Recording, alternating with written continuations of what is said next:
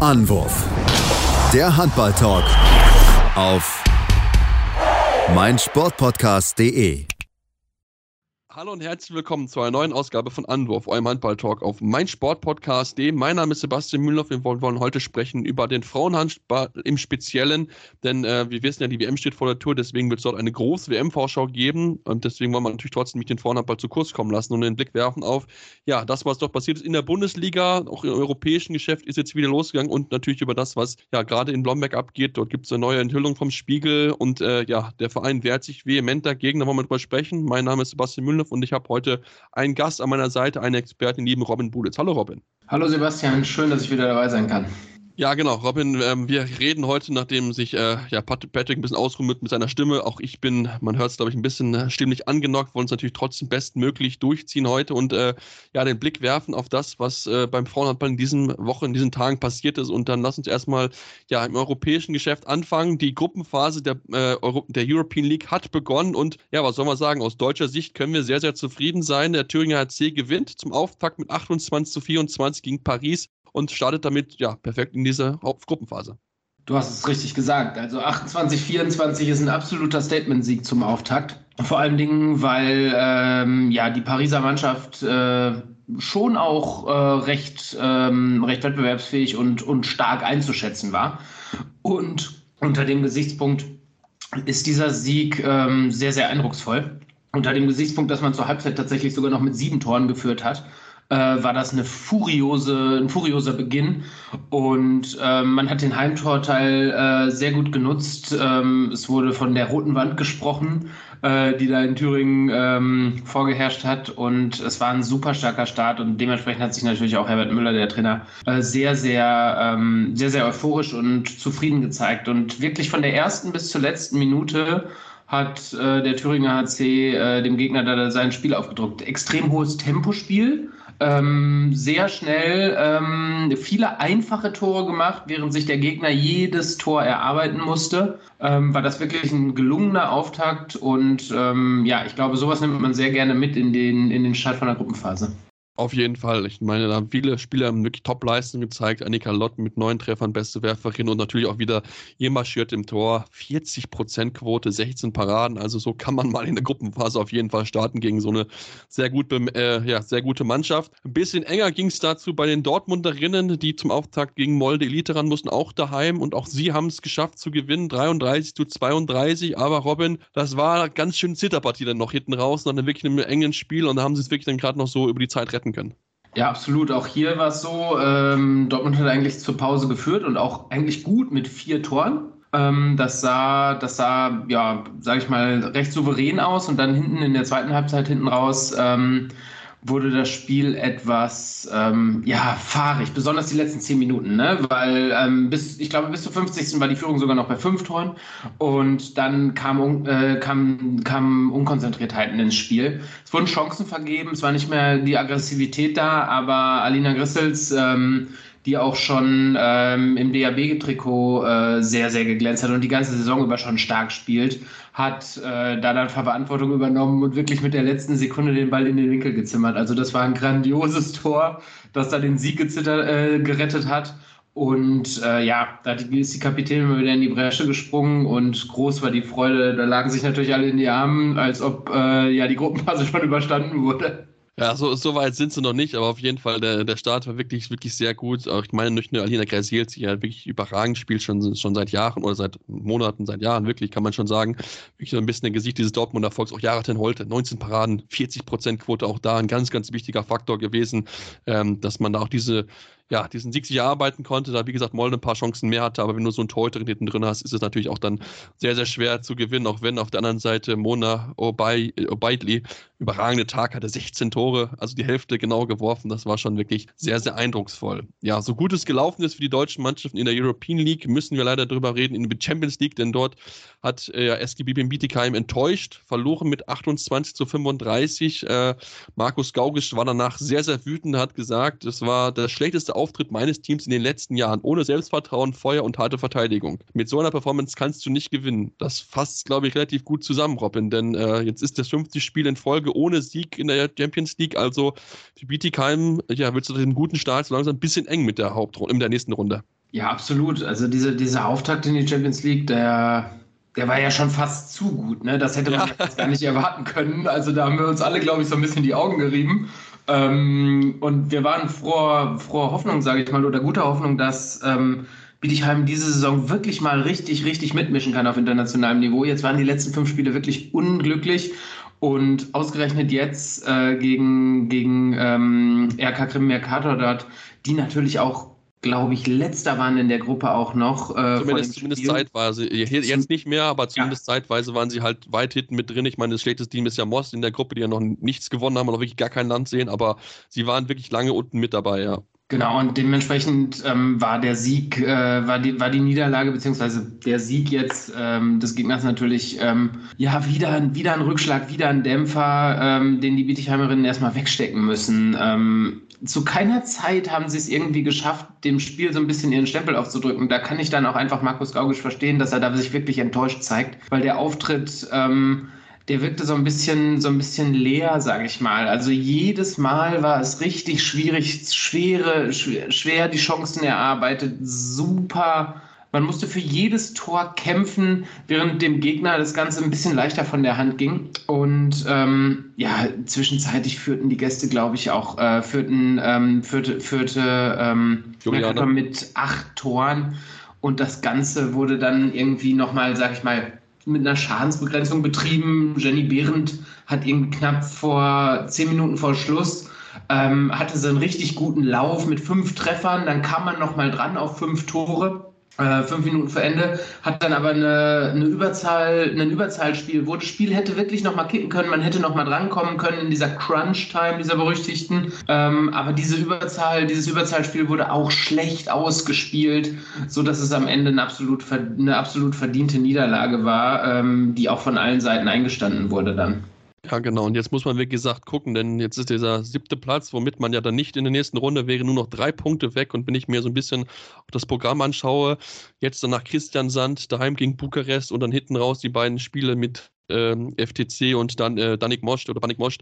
Also da muss, müssen wir gucken, dass sie auf jeden Fall da einen ganz, ganz dringenden Punkt erholen. Ja, klar, Bukarest und äh, Christian Sand werden mit Sicherheit schwierig in der aktuellen Form, aber zumindest gegen den FCC und gegen Mosch musst du halt punkten, sonst wird es halt dann nichts mehr. Dann bist du in der Vorrunde raus und fragst dich dann eigentlich, okay, wie kann das dazu kommen, nach diesem überragenden Start, den sie da gehabt haben? Also das war ja wirklich bis jetzt zu diesem Spiel gegen Odense im Oktober, kurz vor der, vor der Pause, wo sie ja dann klar verloren haben, wo ihre Siegesserie zu Ende gegangen ist, war das wirklich überragend, was sie dort gespielt haben. Unentschieden in Bukarest, gegen Christian Sand gewonnen, aber von der Leistung sind sie aktuell wirklich äh, ja schon noch schon ein bisschen was entfernt. Deswegen äh, ja, müssen sie jetzt so noch ein bisschen zittern mit dem Einzug in die nächste Runde. Lass uns mal den Blick dann werfen in Richtung Bundesliga dass wir dort mit den Ergebnissen beschäftigen. Und da haben wir natürlich schon eine faustdicke Überraschung am Samstag erlebt, wenn wir uns darauf anschauen. BSV Sachsen-Zwickau gewinnt daheim gegen die Tussen, Tussen Metzingen mit 26 zu 25. Ein Ergebnis, womit einfach so nicht zu rechnen gewesen ist, Robin. Absolut, das war eine, das war eine totale Überraschung, äh, die wir da erlebt haben und äh, ein ganz, ganz starker Auftritt, muss man ganz einfach sagen, von der BSV Sachsen-Zwickau. Ähm, Metzingen hätte aufschließen können zu Blomberg und äh, ja, hat, glaube ich, diesen Sieg irgendwie im Kopf schon verbucht und ähm, das Ding auf viel, viel zu leichte Schultern genommen. Ähm, die haben zu keinem Zeitpunkt die Leistung gezeigt, die sie die letzten Wochen erreicht hatten, weil Metzingen wirklich in einem Aufschwung war. Ähm, und dementsprechend äh, hat BSV Sachsen-Zwickau natürlich ein enges Match, aber am Ende meiner Meinung nach auch ähm, absolut, ähm, absolut zu Recht gewonnen, weil ähm, Zwickau konnte teilweise machen, was sie wollten. Die Abwehr war überhaupt nicht griffig da war einfach, ja, die waren von der Rolle. Technische Fehler, riesengroße Lücken in der Abwehr, eine verdiente Niederlage. Ja, einfach so ein Spiel, wo einfach nicht zusammengelaufen ist für Metzing und während dann bei Sachsen-Zwickau hat alles funktioniert, starke Torhüterin gehabt mit Niles Kurske, die ja sowieso eine ganz, ganz wichtige Rolle einnimmt in Zwickau, 15, 14 äh, Paradenquote von fast 36 Prozent, also da geht sie immer wieder gut vorweg. Und wenn natürlich so eine Torhüterleistung hat und der Gegner halt nur sechs Paraden, dann hast du natürlich auch mal so eine Chance, so eine Partie zu gewinnen, das haben sie wirklich sehr, sehr gut gemacht und haben damit den, äh, den Relegationsplatz verlassen, sind nur noch Platz 12, denn ja, wir müssen wieder bei der E-Sport um so einen Neckar-Sulm legen. Man hatte so ein bisschen das Gefühl, okay, sie kommen jetzt da raus in diese knappe Niederlage gegen Metzing. Ja, und dann daheim verlieren sie mit, zwei und, mit 23 zu 32 gegen Leverkusen in einer Partie, wo ja durchaus sagen kannst, okay, Leverkusen musst du eingeschlagen mit den Ansichten, die du in Neckarsulm hast und auch zumal du dich auch gesteigert hast in den letzten Wochen, aber das war wieder eine Partie, die ja so ein bisschen die Saisonverlauf wieder spiegelt. Man hatte gute Chancen, aber man hat es einfach nicht genutzt. Ja, es scheint so langsam, aber sicher wirklich eine, ähm, eine Abwärtsspirale erkennbar zu sein, dass der Nickers Ulm gar nicht mehr rauskommt. Also das, das nimmt schon dramatische Züge an dort, weil auch ähm, diese Niederlage einfach die Höhe dieser Niederlage, die ist meiner Meinung nach nicht zu rechtfertigen für Neckars Ulm. Klar hat, hat Leverkusen ähm, ein wirklich gutes Spiel gezeigt und Leverkusen ist auch ein bisschen im Aufwind. Ich glaube, Leverkusen hat die letzten drei oder vier Spiele auch gewonnen. Ähm, und ähm, auch der Trainer der Leverkusener hat gesagt, äh, das wäre das beste Spiel, seit er Trainer in Leverkusen ist. Äh, dass seine Mannschaft wirklich über 60 Minuten alles richtig gemacht hat, hat äh, Johann Peterson gesagt. Ähm, aber nichtsdestotrotz darf Neckars Ulm nicht wieder mit neun Toren verlieren.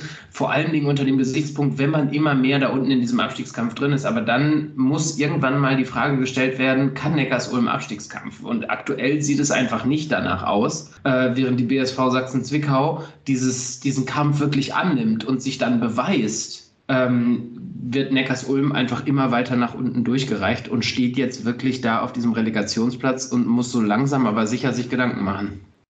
Das müssen sie definitiv. Ich habe es in der Stimme gelesen. Also ich habe jetzt nicht diesen Plus-Artikel gelesen, zwar, aber zumindest gehört, dass, äh, oder zumindest stand drin in diesem, diesem kleinen Überschrift, dass man da jetzt auch Gespräche wohl führt, dass es damit sie halt auch natürlich auch um die Trainerin geht. Es ist halt leider der, der Sport einfach so, wenn du halt einfach sportlich erfolgreich bist und natürlich Neckarsulm, das Ziel war Europa und du stehst jetzt halt am kompletten anderen Ende der Tabelle, dann geht es halt dann natürlich irgendwann auch um die Person und dann müssen wir mal schauen, inwieweit äh, ja dann noch weitere Chancen bekommen wird für, für Tanja Lockwin. Ähm, das nächste Spiel ist auch gegen Sachsens Zwickau. Also wahrscheinlich für sie die letzte Chance, wenn sie noch eine bekommen sollte, dort zu gewinnen. Wenn nicht, dann dürfte es wahrscheinlich dann auch für sie leider beendet sein in, in, äh, in Neckarsulm, weil so eine Partie darfst du nicht verlieren, weil wenn du es verlierst, hast du drei Punkte Rückstand auf, auf das rettende Ufer. Und ähm, ja, mit der bis bisherigen Saisonleistung dann natürlich da rauszukommen, ist keine einfache Aufgabe. Ähm, aber Leverkusen ja wirklich tolle Ergebnisse jetzt gezeigt gehabt. Also wirklich hatten ja Blomberg im Rand einer Niederlage, haben gegen Thüringen lange gut mitgehalten. Also von daher Leverkusen, die ja überzeugen ja wirklich sehr, sehr gut. Lass uns auf weitere Ergebnisse auf zu sprechen kommen und das Unentschieden ansprechen zwischen den Bad Wildung Vipers und der HSG Bensheim Auerbach 29 zu 29. Gerechtes Unentschieden, Robin, oder? Absolut gerechtes Unentschieden. Ähm, Vollkommen in Ordnung. Ähm, Bensheim Auerbach, äh, damit gleich auf jetzt mit Leverkusen, hätte auch wieder dran vorbeiziehen können. Begnügt sich, sage ich jetzt mal, mit diesem Unentschieden, weil sie schon die bessere Mannschaft waren. Aber ähm, es war so, ja, es ist ein Hessen-Derby gewesen, ne? Also, und da geht es dann natürlich zur Sache. Es war kampfbetont, spannend keine handballerische Feinkost unbedingt, auch wenn 29, 29 natürlich, also viele Tore in dem Sinne schon gefallen, aber ähm, es war ja ein gerechtes Unentschieden.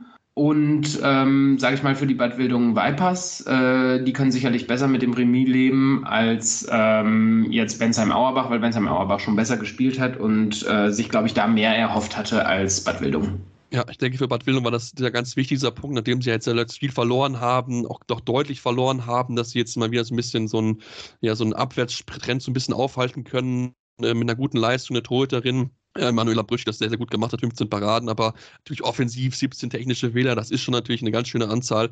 Ähm, aber kommt dann auch dazu, dass dann halt Bensam Aubach das halt nicht zu ihrem Vorteil hat nutzen können. Lass uns noch auf das weitere Samstagspiel zu sprechen kommen. Die Weibling Tigers daheim gegen Buxtehude SV. Äh, eine Halbzeit lang war das sehr, sehr eng. 9 zu 10 stand es nur zur Halbzeit. Am Ende setzt dann Buxtehude, aber dann verdient er Mach es auch durch mit, äh, ja, mit 25 zu 18. Genau, die äh, ja, Weibling hat es, hat es äh, bis zur Halbzeit sehr, sehr gut gestaltet. Sicherlich auch mit dem Rückenwind des ersten Saisonsieges, äh, auch gegen, gegen Buxtehude mit äh, breiter Brust ins Spiel gegangen. Aber am Ende hat sich auch Buxtehude dann durchgesetzt, weil Buxtehude natürlich auch wieder im Aufwind ist. Ne? Sie sind jetzt auf Rang 4 vorgerückt, äh, durchgeklettert und ähm, an Blomberg-Lippe vorbeigezogen. Und ja, die mischen jetzt oben mit tatsächlich Buxtehude und spielen ähm, dann auch, wenn du 10-9 beim Schlusslicht nur zur Halbzeit, ähm, dann schaltest du den Gang hoch und dann zeigst du dich als Top-Team einfach und gewinnst das Ding. Wenn auch nicht schön, aber effizient, würde ich mal behaupten und effektiv in dem Sinne. Ähm, und ja, Weibling ist klar, dass die jetzt nicht alles weggewinnen, nachdem sie nur ein, nachdem sie ihren ersten Saisonsieg gefeiert haben, da reicht die Qualität dann doch nicht. Aber ähm, trotzdem sich wieder sehr, sehr stark verkauft, zumindest eine Halbzeit lang. Ja, und das, obwohl wir sie nach der letzten, letzten Aufnahme noch zum nächsten Sieg fast geredet haben, äh, hat es diesmal nicht ganz gereicht. Aber wie gesagt, es war eine Halbzeit sehr gut, aber man merkt halt einfach, die, die Wurfquote muss einfach besser werden. 37% Wurfquote, damit gewinnst du in der Liga keinen kein, äh, kein Blumentopf. Also wenn du gucke, Marie Andresen 20 Paradenquote von 54%. Also dann wird es halt auch schwierig, so eine Partie zu gewinnen. Und das ist etwas, was sich so ein bisschen durchzieht bei Weibling, dass sie halt offensiv ja ihre Chancen nutzen müssen, um dann wirklich da ja, Chancen zu haben, weil defensiv sieht das wirklich gut aus, haben sie gut gemacht, haben sie wirklich Buxtehude wirklich gut im Griff gehabt, aber wenn du halt vorne deine Chancen nicht nutzt, dann wird es gegen so ein Top-Team enorm, enorm schwierig werden. Ja, du hast gerade schon den Verein erwähnt, über den wir jetzt gleich sprechen wollen, die HSG Blomberg-Lippe, denn dort gibt es neue Enthüllungen vom Spiegel, über die wir sprechen wollen. Durch wie der Verein darauf reagiert hat, denn das wird jetzt schon, äh, ja, das ist schon ein rauer Turm, der doch gerade ein bisschen herrscht, deswegen bleibt dran, ihr beantwortet, wir reden gleich drüber. Euer Handball-Talk auf meinsportpodcast.de. Schatz, ich bin neu verliebt. Was? Da drüben. Das ist er. Aber das ist ein Auto. Ja, eben. Mit ihm habe ich alles richtig gemacht. Wunschauto einfach kaufen, verkaufen oder leasen. Bei Autoscout24. Alles richtig gemacht. Ja, und jetzt sind wir zurück und wollen über das sprechen, was ja den Handballsport jetzt wieder erschüttert hat. Am Freitag ist es passiert, da hat Spiegel Online einen weiteren ja, sehr, sehr langen Artikel verfasst. Äh, thematisch ging es diesmal um die HSG Blomberg-Lippe, die ja auch schon so ein bisschen in diesem ganzen Thema André Fuhr, der ja auch lange dort gewesen ist, so ein bisschen im Fokus standen. Und in diesmal geht es nicht um den alten Trainer, sondern um den aktuellen Trainer, Steffen Birkner, der ja, wenn man sich das so, so durchliest, so das Gefühl gewinnen kann, dass er so ein bisschen da weitergemacht hat, wo André Fuhr aufgehört hat, nachdem er dann äh, gegangen ist, beziehungsweise ein bisschen auch gegangen worden ist, was man da so ein bisschen rauslesen kann, äh, aber man ihn wohl doch noch ein bisschen ja, gestützt hat. Ähm, und das ja, macht keinen guten Eindruck auf die Blomberger, denn man hat auch das Gefühl, dass der Geschäftsführer Torben Kietsch in Gesprächen auch noch nicht unbedingt so das offene Ohr gefunden hat, sondern vielmehr dann noch die Spielerin ja nicht sonderlich gut eingeredet hat, sondern sie auch ein bisschen zum Weinen gebracht hat, was dann noch mehrfach zu lesen ist. Also Robin, in Blomberg ist, brennt mal wieder der Baum. Ich glaube, man kann es so ganz gut zusammenfassen nach diesen ja, Enthüllungen, die es um den Verein gibt.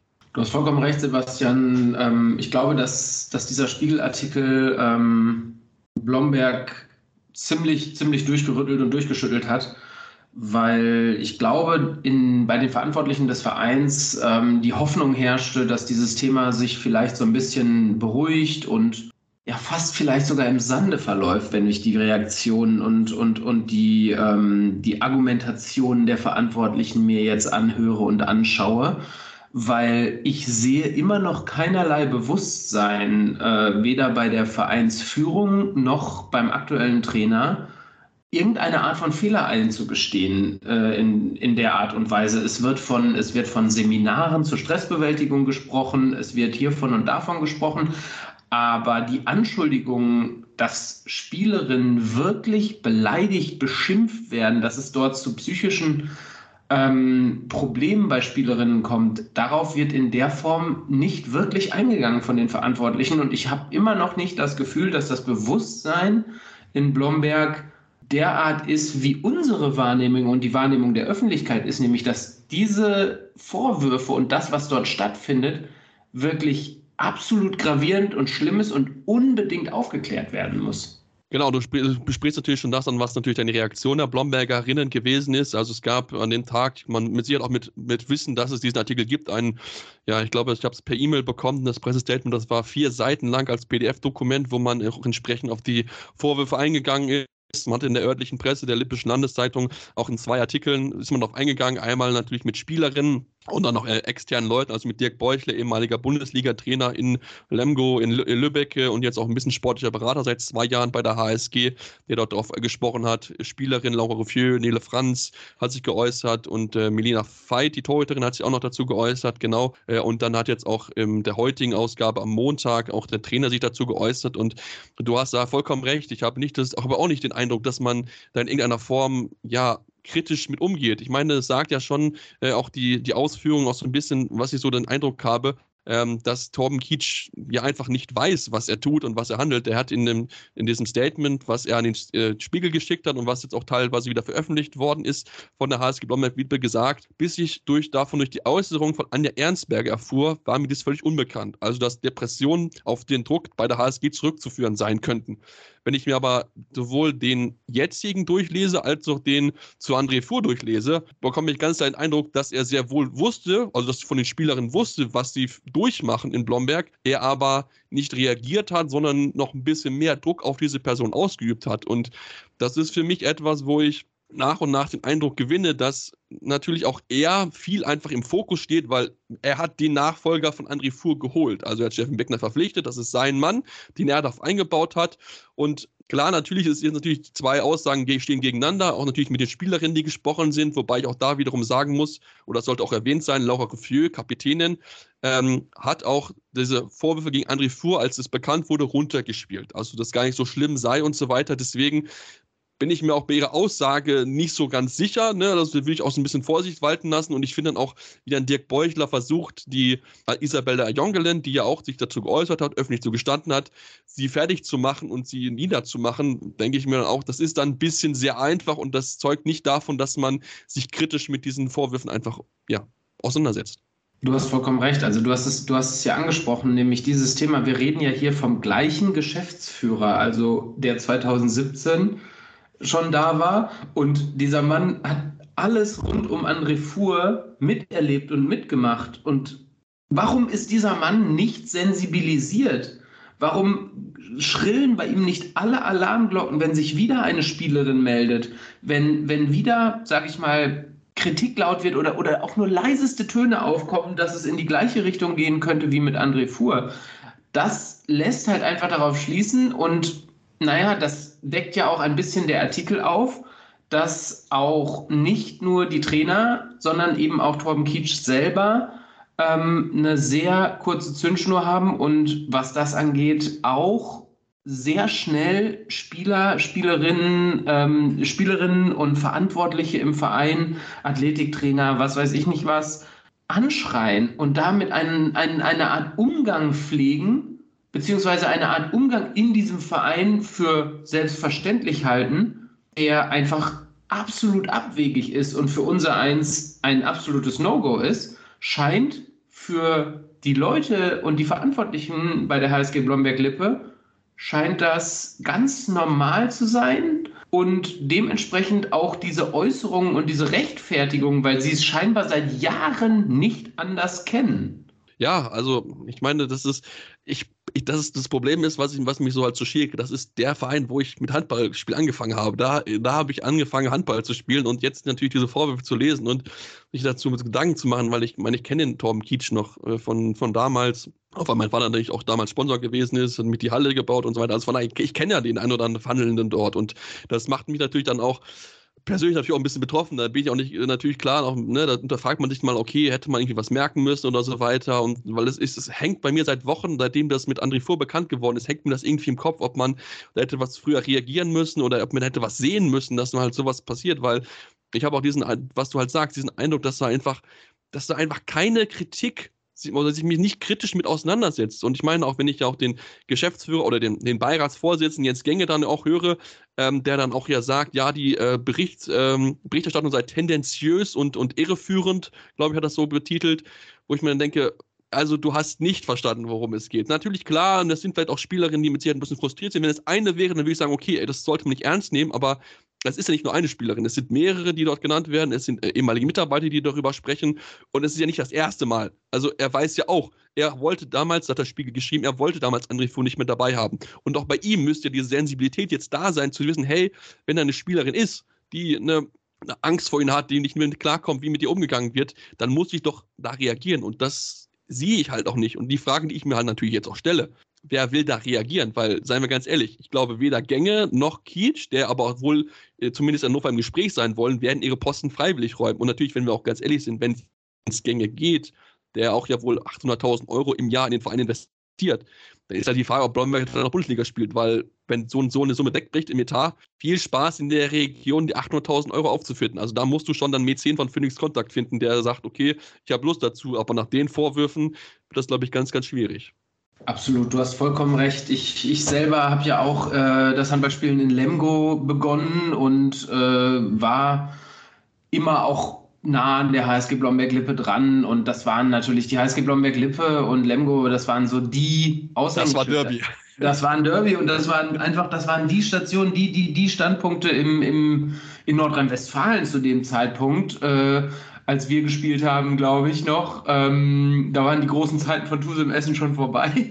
Ähm, aber dass jetzt sowas dort passiert und dass sich einfach dieses, dass sich das mit André Fuhr 2017, dass sich diese ähnlichen Vorwürfe, dass das alles wieder hochkommt, das ist, ähm, ja, es ist, es ist, es ist wie, wie, wie geskriptet. Ich kann es fast gar nicht verstehen, wie das da passiert. Und ich fand es noch interessant, im Deutschlandfunk hatte ich das auch noch, ähm, hatte ich das auch noch gesehen. Da wird auch einfach noch ganz klar gesagt, was du gerade auch schon angedeutet hast, dass äh, diese Kontrollfunktion der Geschäftsführung, also der Aufsichtsrat, der ist dafür da, dass die Geschäftsführung kontrolliert wird und die Geschäftsführung und der Aufsichtsrat sind auch dafür da, sämtliche Organe im Verein zu prüfen und sämtliche Verantwortlichen. Und da ist das Versagen einfach auf allen Ebenen, vom Trainer über die Geschäftsführung bis hin in den Aufsichtsrat, scheinen sich alle einig zu sein, dass das in Ordnung ist, Menschen so zu behandeln. Und es ist einfach klar, dass es nicht in Ordnung ist, Menschen so zu behandeln. Und dass dort einfach was passieren muss, weil die gleichen Leute haben bewiesen, dass sie sich nachdem so etwas passiert ist, nicht ändern, weil jetzt passiert wieder so etwas. Und dementsprechend müssen diese Leute ausgetauscht werden im Zweifel, weil sie sich nicht, sie haben gezeigt, dass sie sich nicht ändern können. Sie haben eigentlich eine zweite Chance bekommen, aber es geht einfach so weiter. Und dementsprechend haben sie diese Chance vertan. Ja, natürlich. Bin ich, bin ich zu 100 Prozent bei dir. Also, ich meine, wer jetzt das nicht, nicht gelesen hat, vielleicht können wir mal ein paar Vorwürfe nennen. Also zum Beispiel Isabel Jongen hat erzählt, dass sie, als sie gekommen ist, als erstes Mal ein Diätbuch bekommen hat. Dass es zu ihr hieß, verlieren mal in sechs Wochen zehn Kilo, wo sie sich denkt, okay, warum, ne, warum ist das natürlich so? Klar, natürlich auch Gewicht im Sport, das ist mit sich ein heikles Thema, natürlich klar, aber ähm, sie hat sich einfach dann nicht, ja, nicht wertgeschätzt gefühlt. Sie wurde geholt und dann war sie dann aufgrund der Verletzung raus, hat dann fünf Monate lang kein Handball gespielt, weil der Trainer sie dann nicht mehr haben wollte. Wo ich mir dann auch so denke, das ist irgendwie, ja, es sind so, so, Sachen, die ich mich so sehr an André Fuhr erinnert haben, wo ich halt das Gefühl habe, okay, der Verein braucht dringend, dringend einen Neuanfang, weil, seien wir auch ganz ehrlich, nach den Enthüllungen, die jetzt noch wieder auftauchen, natürlich klar, man versucht sie mit vehement ähm, zu bestreiten, aber das ist natürlich auch nur in der örtlichen Presse. Das heißt, das lesen Leute, die jetzt, weiß ich, in Metzing spielen oder sonst wo, die lesen das normalerweise natürlich nicht. Gut, ich habe ein bisschen den Vorteil, natürlich klar, wenn man da daheim wohnt, da kriegt man noch mal ein oder andere Mal den Artikel zugeschickt, auch wenn ich jetzt mittlerweile ja auf der anderen Seite des Landes wohne. Ähm, aber ähm, das bekommt ja so keiner mit und ich finde es halt auch dann ein bisschen, bisschen einfach von der örtlichen Zeitung, das dann einfach nur als quasi pro Blomberg so ein bisschen zu schreiben und auch nicht so wirklich so einen kritischen Bericht reinzubringen. Das ist natürlich aber auch natürlich, ja klar, Kooperation ist mit dabei, da ist, will man natürlich auch demjenigen dann nicht so ganz jetzt nicht sage ich nicht an die Karren bissen, aber natürlich nicht ganz so kritisch vielleicht sein, wie es dann natürlich so eine oberregionale Zeitung wie dann halt der Spiegel ist, der natürlich jetzt nicht diese, ich sage nicht Parteilichkeit, aber nicht diese Bindung zu dem Verein halt hat, wie es natürlich die örtliche Presse hat. Das ist ja ganz, ganz klar. Kennen wir ja, kennen wir, glaube ich, ganz in vielen Fällen einfach so, dass man da nicht mal ein bisschen aufpasst, was man schreibt, was man sagt, um dann auch entsprechend Informationen auch noch zu bekommen. Aber ähm, ich, ich bin, ich habe leider den Glauben verloren an die handelnden Personen. Ich muss ganz ehrlich sagen, also ähm, da braucht es ganz dringend Neuanfang. Keine Ahnung, wie das passieren soll, keine Ahnung, wer da jemanden austauschen soll, aber ähm, es muss was passieren, weil sonst ähm, auch so gut Blomberg jetzt auch gerade spielt, ne? Auf jeden Fall Respekt davor. Ähm, das ist ja irgendwie auf ihn Dortmund, obwohl diese Vorwürfe da im Raum stehen und auch das war mit Dortmund, haben sie es halt geschafft, sportlich erfolgreich zu sein. Das spricht für die Spielerin, für die mentale Stärke natürlich auch teilweise der Spielerin. Ähm, der meine, Itaka ist auch gut besetzt. Nationalspielerin sind mit dabei, Nele Franz, der Tizia Quiz, äh, Marie, Malina, Marie, Malina, Marie Michalczyk beispielsweise. Das sind tolle Spielerinnen, aber ähm, wenn du halt dann auch mal internationale Topspielerin vielleicht mal verpflichten und den nächsten Schritt machen willst, dann wird es halt mit so einem Ruf halt schwierig. Ja, die, du hast es, also das, der Ausfluss dessen, was du gerade gesagt hast, ist für mich so ein bisschen, dass die HSG Blomberg-Lippe gerade auch dabei ist, das, was sie sich über Jahre, Jahrzehnte aufgebaut ja. hat, komplett einzureißen aus sportlicher Sicht. Ne? Das, der, der Ruf in Handball Deutschland, das Image ähm, von jedem, der jetzt nicht nur die Lokalschau aus Blomberg liest, da ist der Ruf, sage ich mal, schon ja fast ruiniert, aber auch sportlich arbeiten sie gerade wirklich, wirklich äh, daran, diese, diese, diese super Arbeit der letzten Jahre, Jahrzehnte einzureißen, weil welche Spielerin möchte da noch hingehen, wenn nie Ruhe einkehrt, wenn es jetzt schon wieder aufkocht, wenn keine Einsicht gezeigt wird? Wie Ich stelle mir es unglaublich schwierig vor. Ich unterzeichne einen Vertrag bei der HSG Blomberg-Lippe und trete diesen Leuten gegenüber mit dem Wissen, dass ich diesen Artikel gelesen habe. Das muss doch unglaublich schwierig sein für eine Spielerin. Sobald da das kleinste Problem auftritt, fühlt, stellt sich Unsicherheit ein und da muss einfach HSG Blomberg-Lippe aus sportlicher Sicht dieses Projekt damit das weiterleben kann und die Leute und die Spielerinnen, die sich dafür aufopfern, auch um denen gerecht zu werden, muss dort eine Aufarbeitung stattfinden. Und ähm, wie das vonstatten gehen kann, bin ich ja immer noch der Überzeugung, dass der DHB sich einfach noch viel mehr da reinarbeiten muss. Die Kommission wurde aufgelöst, dann muss eine neue her. Da muss was getan werden. Das ist einfach die Pflicht. Wenn sie es selber nicht hinkriegen, dann müssen die Spielerinnen der HSG Blomberg-Lippe vom Verband, dem Deutschen Handballverband, geschützt werden. Definitiv. Und ich meine, Andreas Michelmann, ich habe es am Samstag gelesen in DPA, dass er wohl in Hochdruck gerade sucht. Natürlich, na, klar, man hat ein bisschen natürlich auch das, was man jetzt gehört hat, wohl drumherum, dass es wohl natürlich auch wohl inhaltliche Auseinandersetzungen gegeben hat innerhalb der Kommission, was man auch so ein bisschen rausgehört hat. Auch bei uns, wir haben ja auch drüber gesprochen gehabt, wir hatten ja den Herrn Pfeiffer zu Gast, der hat zwar gesagt, dass es persönlich gibt, aber man gibt immer so ein bisschen mehr den Eindruck, dass es nicht nur in die persönliche Komponente gegangen ist, sondern dass da unterschiedliche Auffassungen drüber gegangen sind, wie man das Ganze angeht. Und jetzt ist natürlich eine Sache, okay, zu gucken, wie machen wir es jetzt richtig? Ne, vielleicht müssen wir ein bisschen noch mehr darauf achten, was man vielleicht für Menschen mit dazu holt, welche Gedanken die dahinter haben, was die mit der Aufarbeitung bewirken wollen. Da müssen wir einfach mal, mal drauf schauen. Aber ähm, ja, es muss, es muss Druck auf die Verantwortlichen entstehen. Das müssen Sponsoren, müssen das sein. Das müssen aber auch natürlich Eltern sein, natürlich auch Trainer aus unterhalb. Ne? Wir dürfen nicht vergessen, die HSG ist nicht nur die Damenmannschaft. Ne? Die haben die Herrenabteilung, die jetzt zwar nicht so erfolgreich ist wie die, wie die Frauen, aber da gibt es auch viele Jugendmannschaften. Es gibt bei der Frauen viele Jugendmannschaften. Die A-Jugend, B-Jugend sind super erfolgreich in den vergangenen Jahren immer gewesen, immer deutsche Meisterschaften mit dabei gewesen im Final Four. Also von daher, da muss jetzt viel mehr Druck einfach auf diese Person entstehen, damit endlich ein Wandel stattfindet. Und für mich muss auch zumindest bei den handelnden Personen drüber geredet werden, dass es einfach so nicht weitergeht, dass du einfach Leute wegnehmen musst. Klar, bei dem Gang hängt da enorm viel Kohle mit dahinter, die du dann irgendwie auffangen musst, was natürlich ein enormer Aufwand ist, klar, aber ähm, willst, du, willst du jemanden mit dabei haben, der sowas toleriert oder willst du wirklich einen Neuanfang und dann musst du halt gleich einen schweren Gang angehen, aber bist vielleicht ein Verein, der dann vielleicht dann wirklich dann über die Jugendarbeit kommen kann und der dann ja davon lebt, dass man einen vernünftigen Austausch untereinander hat und da, wo dann nicht Menschen geduldet werden, die einen anschreien, die einen fertig machen. Ich glaube, das ist, glaube, glaube ich, das viel Wichtigere aus Blomberger Sicht, als da jemanden so wirklich nur am Geld festzuhalten. Aber das ist meine persönliche Licht. Ihr dürft uns auch gerne eure natürlich mitteilen, wenn ihr das wollt. Social Media habt ihr alle Möglichkeiten: Facebook, Twitter, Instagram. Schreibt uns an, spendet uns voll was auch immer. Wir sind da sehr, sehr offen für eure Meinung. Und äh, wenn ihr anderer Meinung seid, auch gerne natürlich. Klar, ich meine, wir wissen zwar, wie ein Blomberg ist. Die sind komplett anderer Meinung, als wir das sind. Da ist, wir haben es ja gelesen selbst. Aber wenn ihr da Meinungen zu habt, auch aus Blomberg, überall aus der Region, aus der, aus der Deutschland, sagt uns gerne, schreibt uns eure Meinung, gibt uns gerne Feedback. Sind wir sehr, sehr offen für und äh, sind jetzt auch am Ende unserer heutigen Ausgabe angekommen. Wie gesagt, rein Handball, Frauen in diesem Fall. Die Handball-WM-Vorschau, die gibt es jetzt noch in den nächsten Tagen. Da sind wir noch wirklich tolle Gäste. Christian Schwarzer, Martin Strobel, kann ich schon mal verraten verraten. Die sind bei uns beiden zu Gast. Deswegen unbedingt unseren Podcast abonnieren, wer es nicht sowieso schon getan hat. Spotify, iTunes habt ihr jetzt die Möglichkeit, uns zu äh, rezensieren. Fünf Sterne gerne, wenn wir sehr, sehr gut sind, aber natürlich nehmen wir auch gerne konstruktive Kritik auf. Was können wir besser machen, woran können wir arbeiten? Und dann ja, hören wir uns dann nächstes wieder hier bei Anwoch Eumann Talk auf meinsportpodcast.de. Schatz, ich bin neu verliebt. Was? Da drüben. Das ist er. Aber das ist ein Auto. Ja, eben. Mit ihm habe ich alles richtig gemacht. Wunschauto einfach kaufen, verkaufen oder leasen. Bei Autoscout24. Alles richtig gemacht. Anwurf. Der Handball-Talk. Auf meinsportpodcast.de. Schatz, ich bin neu verliebt. Was? Drüben. Das ist er. Aber das ist ein Auto. Ja, eben. Mit ihm habe ich alles richtig gemacht. Wunschauto einfach kaufen, verkaufen oder leasen. Bei Autoscout24. Alles richtig gemacht.